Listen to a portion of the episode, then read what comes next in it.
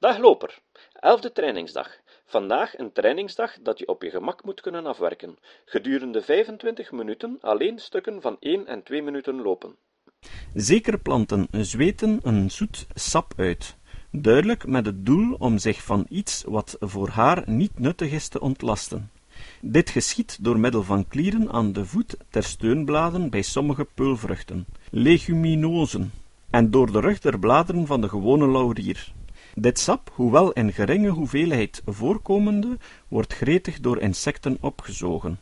Stellen wij nu dat er een weinig zoet sap of nectar uitgezweet wordt op de middenvlakten van de basis der bloembladeren van de ene of de andere bloem. In dit geval zullen de insecten onder het opzoeken van de nectar met stuifmeel bestoven geraken, en zullen zekerlijk niet zelden het stuifmeel van de ene bloem overbrengen op de stempel van de andere. De bloemen van de twee onderscheidene individuen derzelfde soort zullen dus gekruist worden, en die kruising zal, gelijk wij met goede redenen mogen geloven, zeer krachtige zaailingen voortbrengen, welke gevolglijk de meeste kans zullen hebben om te bloeien en te gedijen. Waarschijnlijk zullen enige dier zaailingen de macht tot afscheiding en uitscheiding der nectar erven.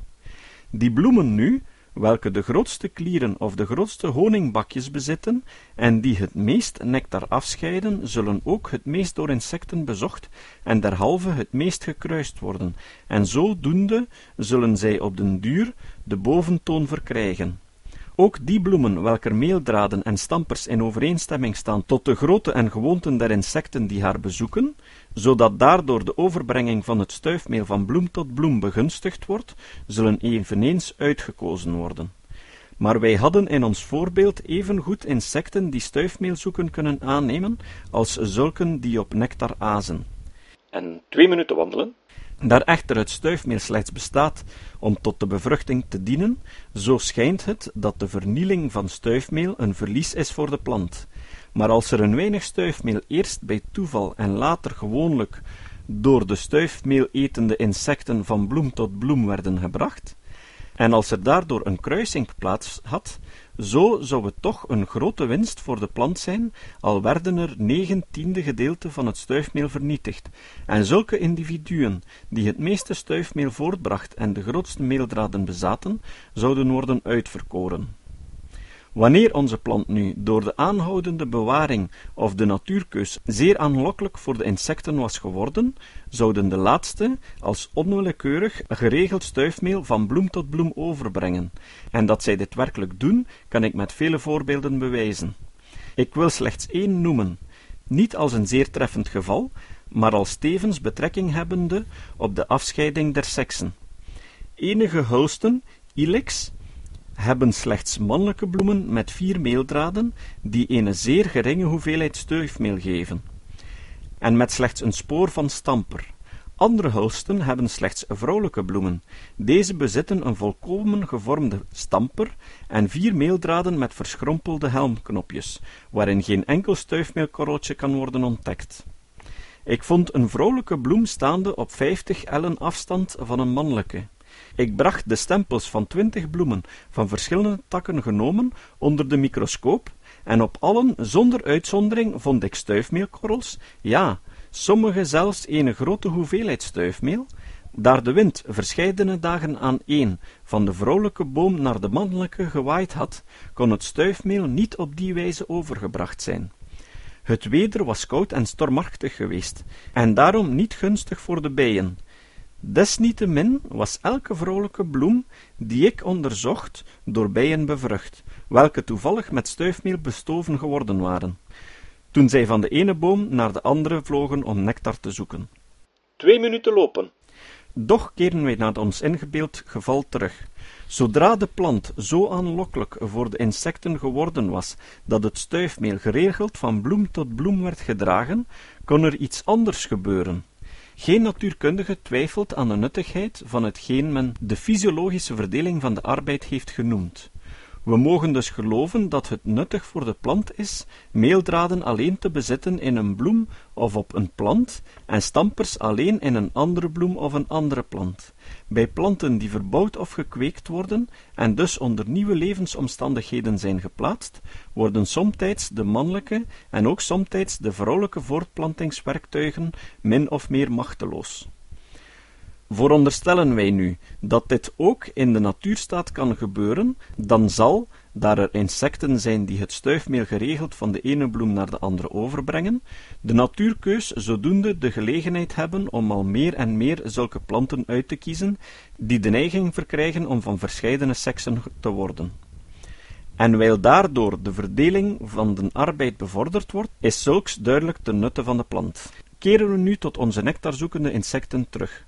We veronderstellen dat onze nectarleverende planten een veel voorkomende plant is, en dat zekere insecten bijna geheel van haar afhankelijk zijn.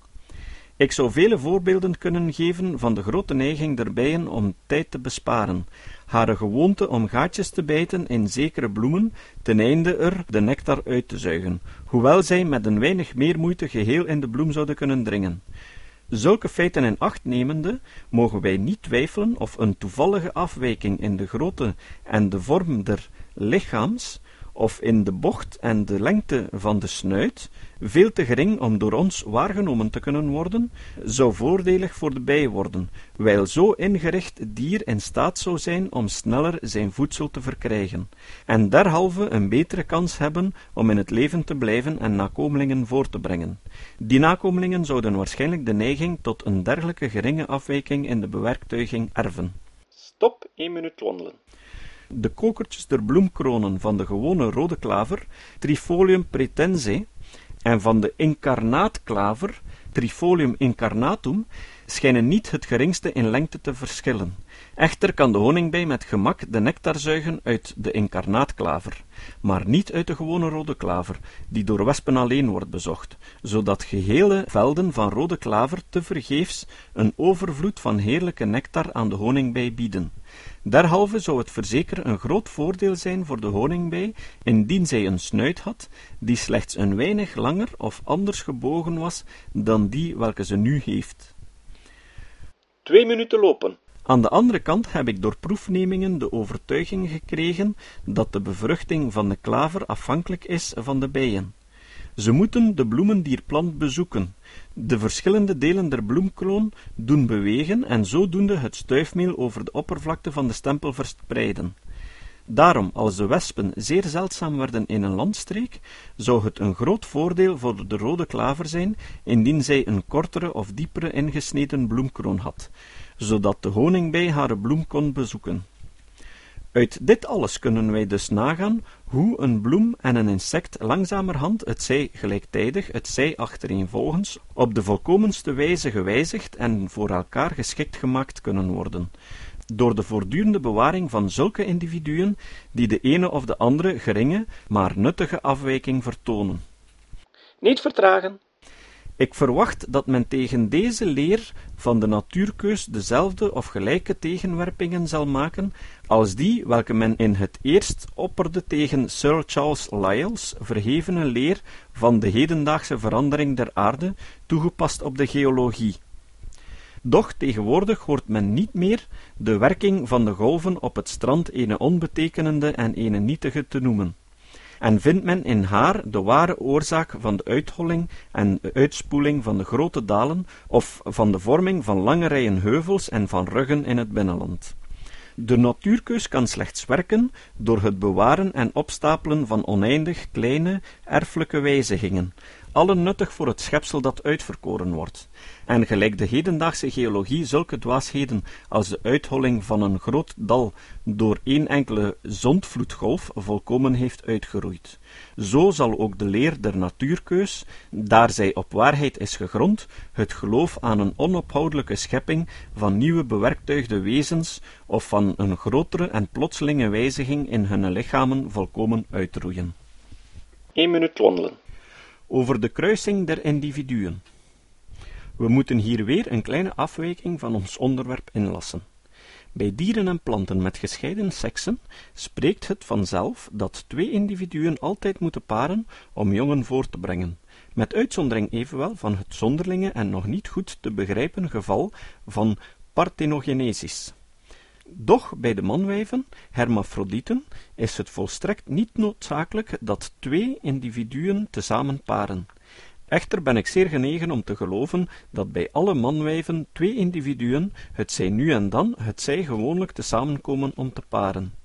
Dit gevoelen werd het eerst door Andrew Knight geopperd. We zullen zien welke belangrijke zaak dit is.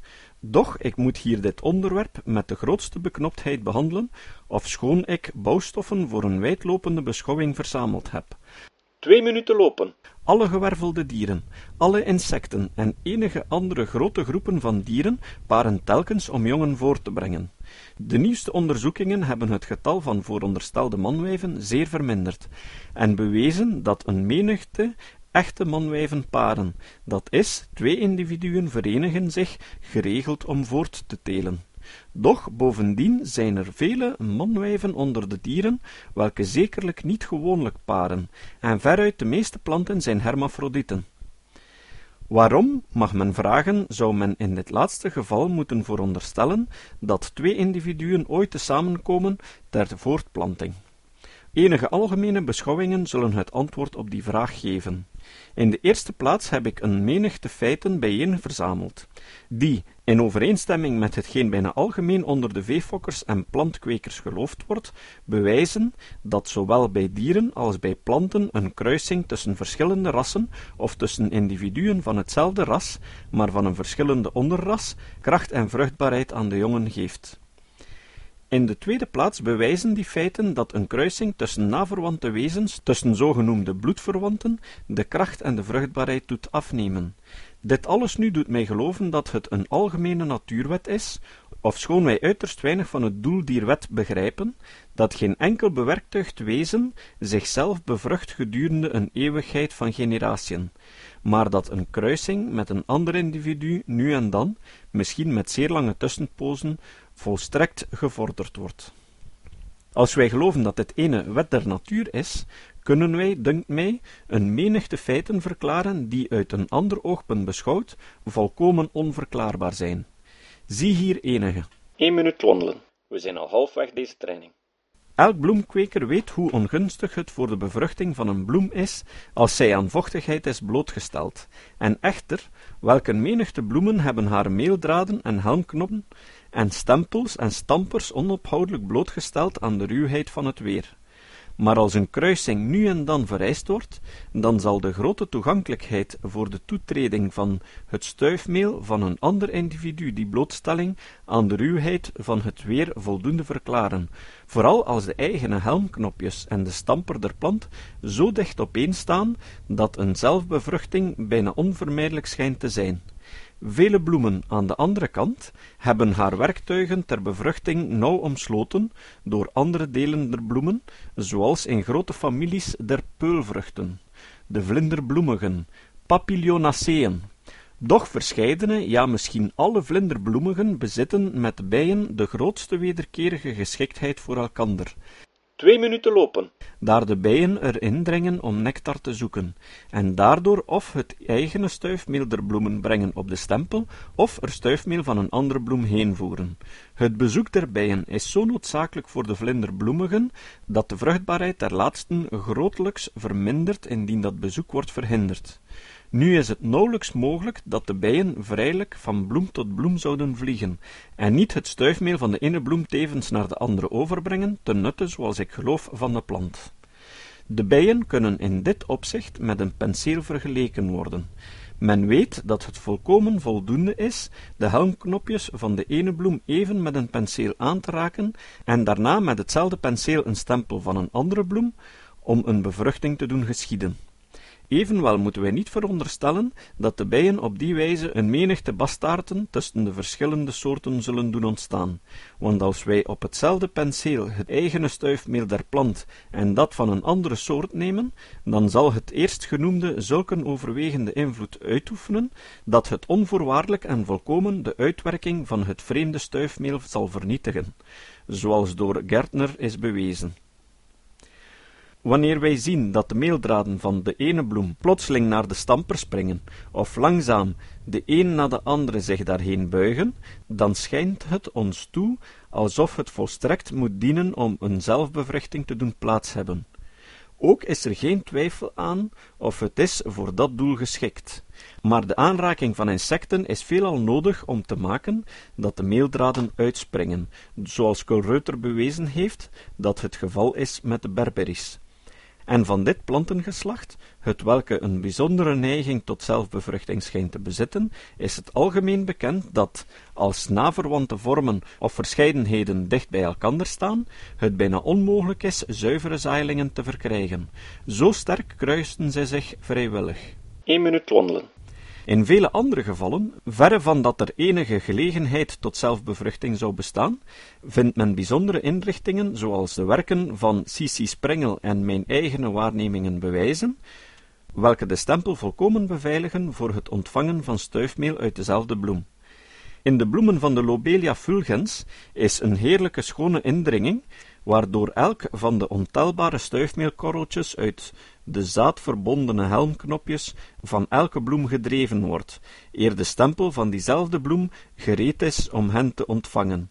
En wijl deze bloem nooit, ten minste niet in mijn tuin, door insecten wordt bezocht, zo zet hij nooit zaad dan tenzij men stuifmeel van ene bloem op de stempel van een andere overbrengt. In dit geval verkreeg ik volop zaailingen. Een andere soort van lobelia wordt door bijen bezocht en zaait zichzelf. Twee minuten lopen. In vele andere gevallen, ofschoon er geen bijzondere werktuiglijke inrichting bestaat om de stempel van een bloem te beschermen voor het ontvangen van een eigen stuifmeel, ziet men, wat Sissi Sprengel heeft getoond, hetgeen ik kan bevestigen, dat of de helmknopjes barsten, eer de stempel gereed is ter bevruchting, of dat de stempel gereed is voor het stuifmeel van dezelfde bloem, zodat deze planten feitelijk van gescheidene seksten zijn en gevolglijk gekruist moeten worden. Hoe wonderlijk is dit alles! Hoe vreemd dat de verschillende voortplantingswerktuigen in dezelfde bloem, ofschoon zo dicht bij elkander geplaatst, alsof zij tot zelfbevruchting moesten dienen, in zoveel gevallen wederzijds volkomen nutteloos voor elkander zijn. Hoe eenvoudig is de verklaring dier feiten uit het oogpunt dat nu en dan een kruising met een verschillend individu nuttig of nodig is. Indien verschillende verscheidenheden van kool, radijs, uien en dergelijke planten dicht bij elkander staan en er zaad van genomen en uitgezaaid wordt, zullen, naar ik gevonden heb, een menigte zaailingen kruislingen worden. Ik kreeg 233 koolplanten uit het zaad van een plant van verschillende verscheidenheden, die bij elkaar groeiden. Onder die 233 waren slechts 78 zuivere, en van deze zelfs sommige niet eens volkomen zuiver. Echter wordt de stamper van elke bloem der koolplant omringd niet slechts door haar eigene zes meeldraden, maar ook door die van de vele andere bloemen derzelfde plant. Hoe komt het dus dat er zoveel kruislingen onder de zaailingen zijn? Ik vermoed dat zulks moet bewijzen dat het stuifmeel van een verschillende verscheidenheid een overwegende invloed op de stempel van een bloem heeft, groter dan die van het eigen stuifmeel, en dat dit ook een gevolg is van de algemene wet dat het goed is voor de verschillende individuen van eenzelfde soort zich onderling te kruisen. 1 minuut wandelen. Indien verschillende soorten gekruist worden, is het juist andersom, want het eigen stuifmeel van een plant is altijd machtiger dan een vreemde. Doch dit onderwerp zullen we in een volgend hoofdstuk behandelen. In het geval van een reusachtige boom met een ontelbare menigte bloemen bedekt, zou men kunnen menen dat het stuifmeel zelden van boom tot boom wordt overgebracht, en dat zulks slechts van bloem tot bloem op dezelfde boom kon geschieden. Ik geloof dat die mening recht is, maar dat de natuur ruimschoots in dat geval heeft voorzien, door aan de bomen een grote neiging te geven om bloemen van gescheidene seksen te dragen. Als de seksen gescheiden zijn, ofschoon de mannelijke en de vrouwelijke bloemen op dezelfde boom mogen voorkomen, volgt daaruit dat het stuifmeel altijd van de ene bloem naar de andere moet worden overgebracht. En dit zal de kans dat het stuifmeel van de ene boom nu en dan naar de andere overgaat zeer vergroten. Twee minuten lopen. Dat bomen van alle orden vaker van gescheidene seksten zijn dan andere planten, bewijzen onze eigene bomen, Dr. Hoeker, die de bomen van Nieuw-Zeeland en Dr. Asha Gray, welke die der Verenigde Staten uit dit oogpunt beschouwden, bevestigden mijn opmerking. Aan de andere kant, Dr. Hoeker heeft mij voor enige tijd gemeld dat die regel in Nieuw-Holland niet doorgaat. Ook heb ik deze weinige opmerkingen over seksen der bomen slechts gemaakt met het oogmerk om de aandacht op dit onderwerp te vestigen. Laat ons nu zien hoe het bij de dieren is. Op het land leven enige manwijven, zoals slakken en regenwormen, maar allen paren zich. Tot op heden heb ik nog geen enkel geval van op het droge bewonende dieren dat zichzelf bevrucht aangetroffen. We kunnen dit merkwaardige feit, welk zulks een grote tegenstelling is van de bomen die op het droge groeien, verklaren als wij het oog slaan op de middenstof waarin de bewoners van het droge leven, en op de aard van de bevruchte elementen. Immers, we weten niets van middelen, gelijk aan het bezoek van insecten en aan de werking van de wind bij de planten, waardoor bij de dieren die het droge bewonen nu en dan een kruising kan geschieden, zonder het samenkomen van twee individuen. Onder de waterdieren zijn vele zichzelven bevruchtende manwijven, doch hier zijn de stromen in het water een klaarblijkelijk middel ter kruising.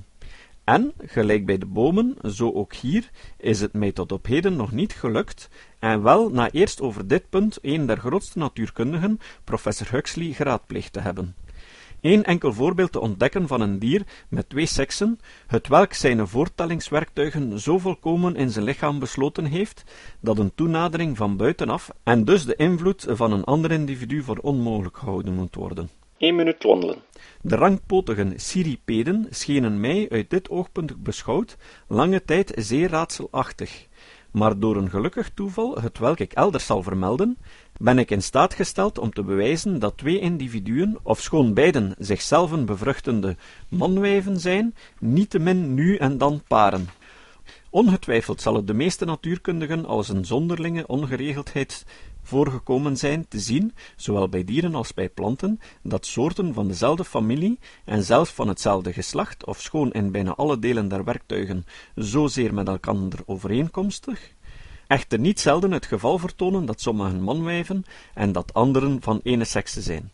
Doch, als alle manwijven nu en dan kruisen met andere individuen, dan wordt het verschil tussen soorten van ene en soorten van twee seksen, wat de voortelling betreft, zeer gering. En voor de laatste keer, twee minuten lopen. Door al deze beschouwingen en door de menigte bijzondere feiten die ik verzameld heb, ben ik overtuigd geworden dat zowel in de planten als in het dierenrijk een kruising met een verschillend individu een natuurwet is. Ik weet dat er vele gevallen zijn waarop die wet moeilijk toe te passen is. Doch ik ben bezig die te onderzoeken en zo mogelijk op te klaren. We mogen dus ten besluite aannemen: 1. Dat bij vele bewerktuigde wezens een kruising tussen twee individuen noodzakelijk is voor elk geboorte. 2. Dat bij andere wezens het kruisen misschien slechts met lange tussenpozen geschiedt. En 3. Dat bij geen enkel schepsel eenzelfde bevruchting op den duur denkbaar is. Kom aan, niet opgeven. Over de omstandigheden die voor de natuurkeus gunstig zijn. Dit is een hoogst belangrijk onderwerp. Een grote ophoping van erfelijke en verschillende wijzigingen is ongetwijfeld van het grootste gewicht. Doch ik geloof dat ook verschillende individuele toestanden daarbij zeer in het oog gehouden moeten worden. Een groot getal van individuen zal een grotere kans verschaffen om het ontstaan van een of andere nuttige wijziging in een bepaald tijdperk en zal kunnen opwegen tegen grotere wijzigingen die zich bij enkele individuen kunnen vertonen. Ofschoon de natuur grote tijdperken nodig heeft om haar keus wel te doen slagen, heeft ze toch daartoe geen eeuwigheid nodig.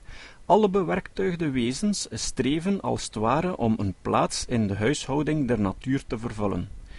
En als zekere soort niet gewijzigd of verbeterd wordt in verhouding tot haar mededingers, en binnen zeker tijdvak, zal zij ongetwijfeld haar plaats moeten ruimen en zal ze uitgeroeid worden. 1 minuut wandelen. Een veefokker of plantenkweker die opzettelijk het een of andere voorwerp tracht te wijzigen, zal zijn werk geheel zien mislukken, indien de vrije kruising niet wordt belet. Doch als verscheidene mensen, zonder een wijziging van hun dieren of planten te bedoelen, gezamenlijk naar zekere mate van volkomenheid in hun voortbrengselen streven, en als dus allen trachten de beste dieren en planten te verkrijgen en voort te planten, dan zal een grote verbetering of wijziging zekerlijk maar langzaam op die wijze en door zulke onbewuste of onopzettelijke keus ontstaan niet tegenstaande er een grote kruising met minder goede dieren of planten plaats heeft.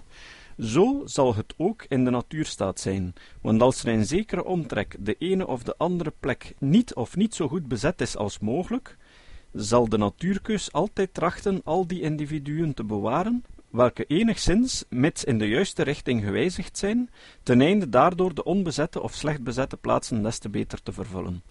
De training zit er weer op. Overmorgen zijn we weer van de partij.